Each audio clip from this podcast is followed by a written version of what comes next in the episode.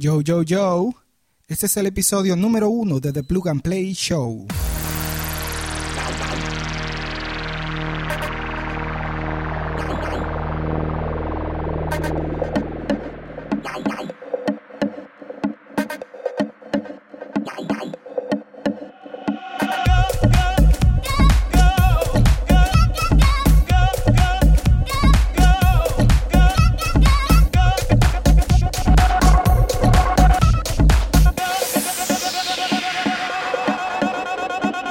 Buenos días, amigas y amigos de The Plug and Play Show. Bienvenidos sean todos ustedes a este primer episodio de nuestro programa.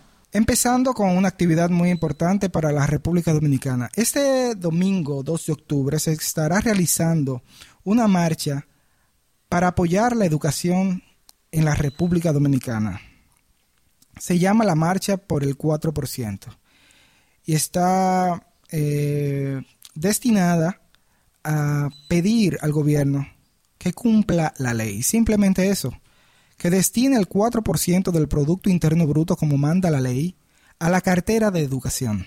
Actualmente se está destinando solamente 1.5%, y este año, con un presupuesto complementario por la presión ejercida por estos grupos, se ha podido subir a un 2 y algo, pero definitivamente hay un largo camino que recorrer para llegar a este 4%.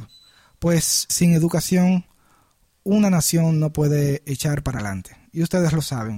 Este recorrido estará siendo efectuado, como dije, este domingo, y va a comprender desde la Universidad Autónoma de Santo Domingo hasta el Parque Independencia, más o menos unos 5 kilómetros. Y es una marcha internacional. En varios países de Latinoamérica y en Estados Unidos se va a dar al mismo tiempo ese recorrido de 5 kilómetros en diferentes lugares, no solamente República Dominicana, sino en diferentes países. Estamos calculando que la movilización será multitudinaria, se esperan muchas personas y les prometemos continuar informándoles sobre cómo va caminando el asunto. Y ahora los dejo con una nueva sección, El dato de la semana. El dato de la semana. Y en el dato de la semana nos hacemos la siguiente pregunta.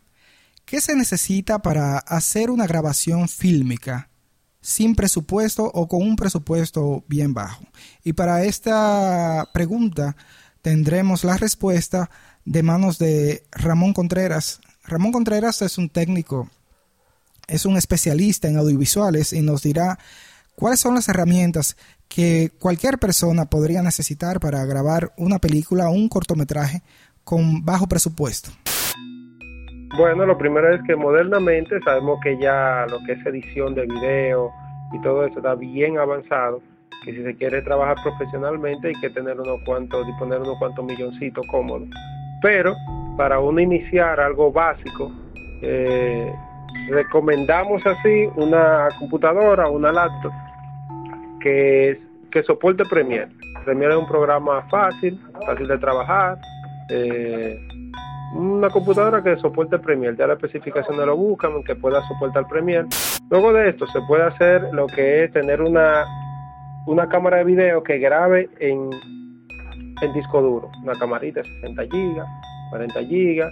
De esto te va a facilitar de que no vas a tener que digitalizar. Si tienes una cámara que graba en cine, vas a tener que digitalizar eso a la computadora. Pero ya con una camarita de disco duro ya solamente tienes que conectarla USB por el puerto USB, por el puerto que usa, y ya lo puedes de una vez portarlo al Premiere.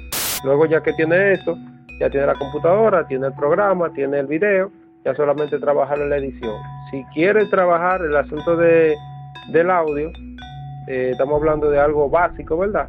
Hay micrófono USB, que usted lo conecta directamente al USB y ya por medio de un programa, que hay varios programas de edición de audio, muchísimos, buenos, y ya con un micrófono USB usted puede comenzar a grabar sus audios a nivel de la computadora.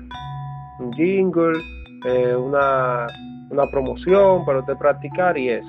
Ahora, si ya lo quiere hacer, ir haciéndolo de una manera más profesional, hay interfaces, se puede conseguir una consolita digital que tiene salida USB y todo esto, o sea, algo básico, una computadora, una cámara que grabe en disco duro, que lo puedes cortar de una vez a la misma computadora, y un micrófono USB, una computadora que te aguante Premiere, y ya con eso te puede comenzar a ir fiebrando edición de video y audio.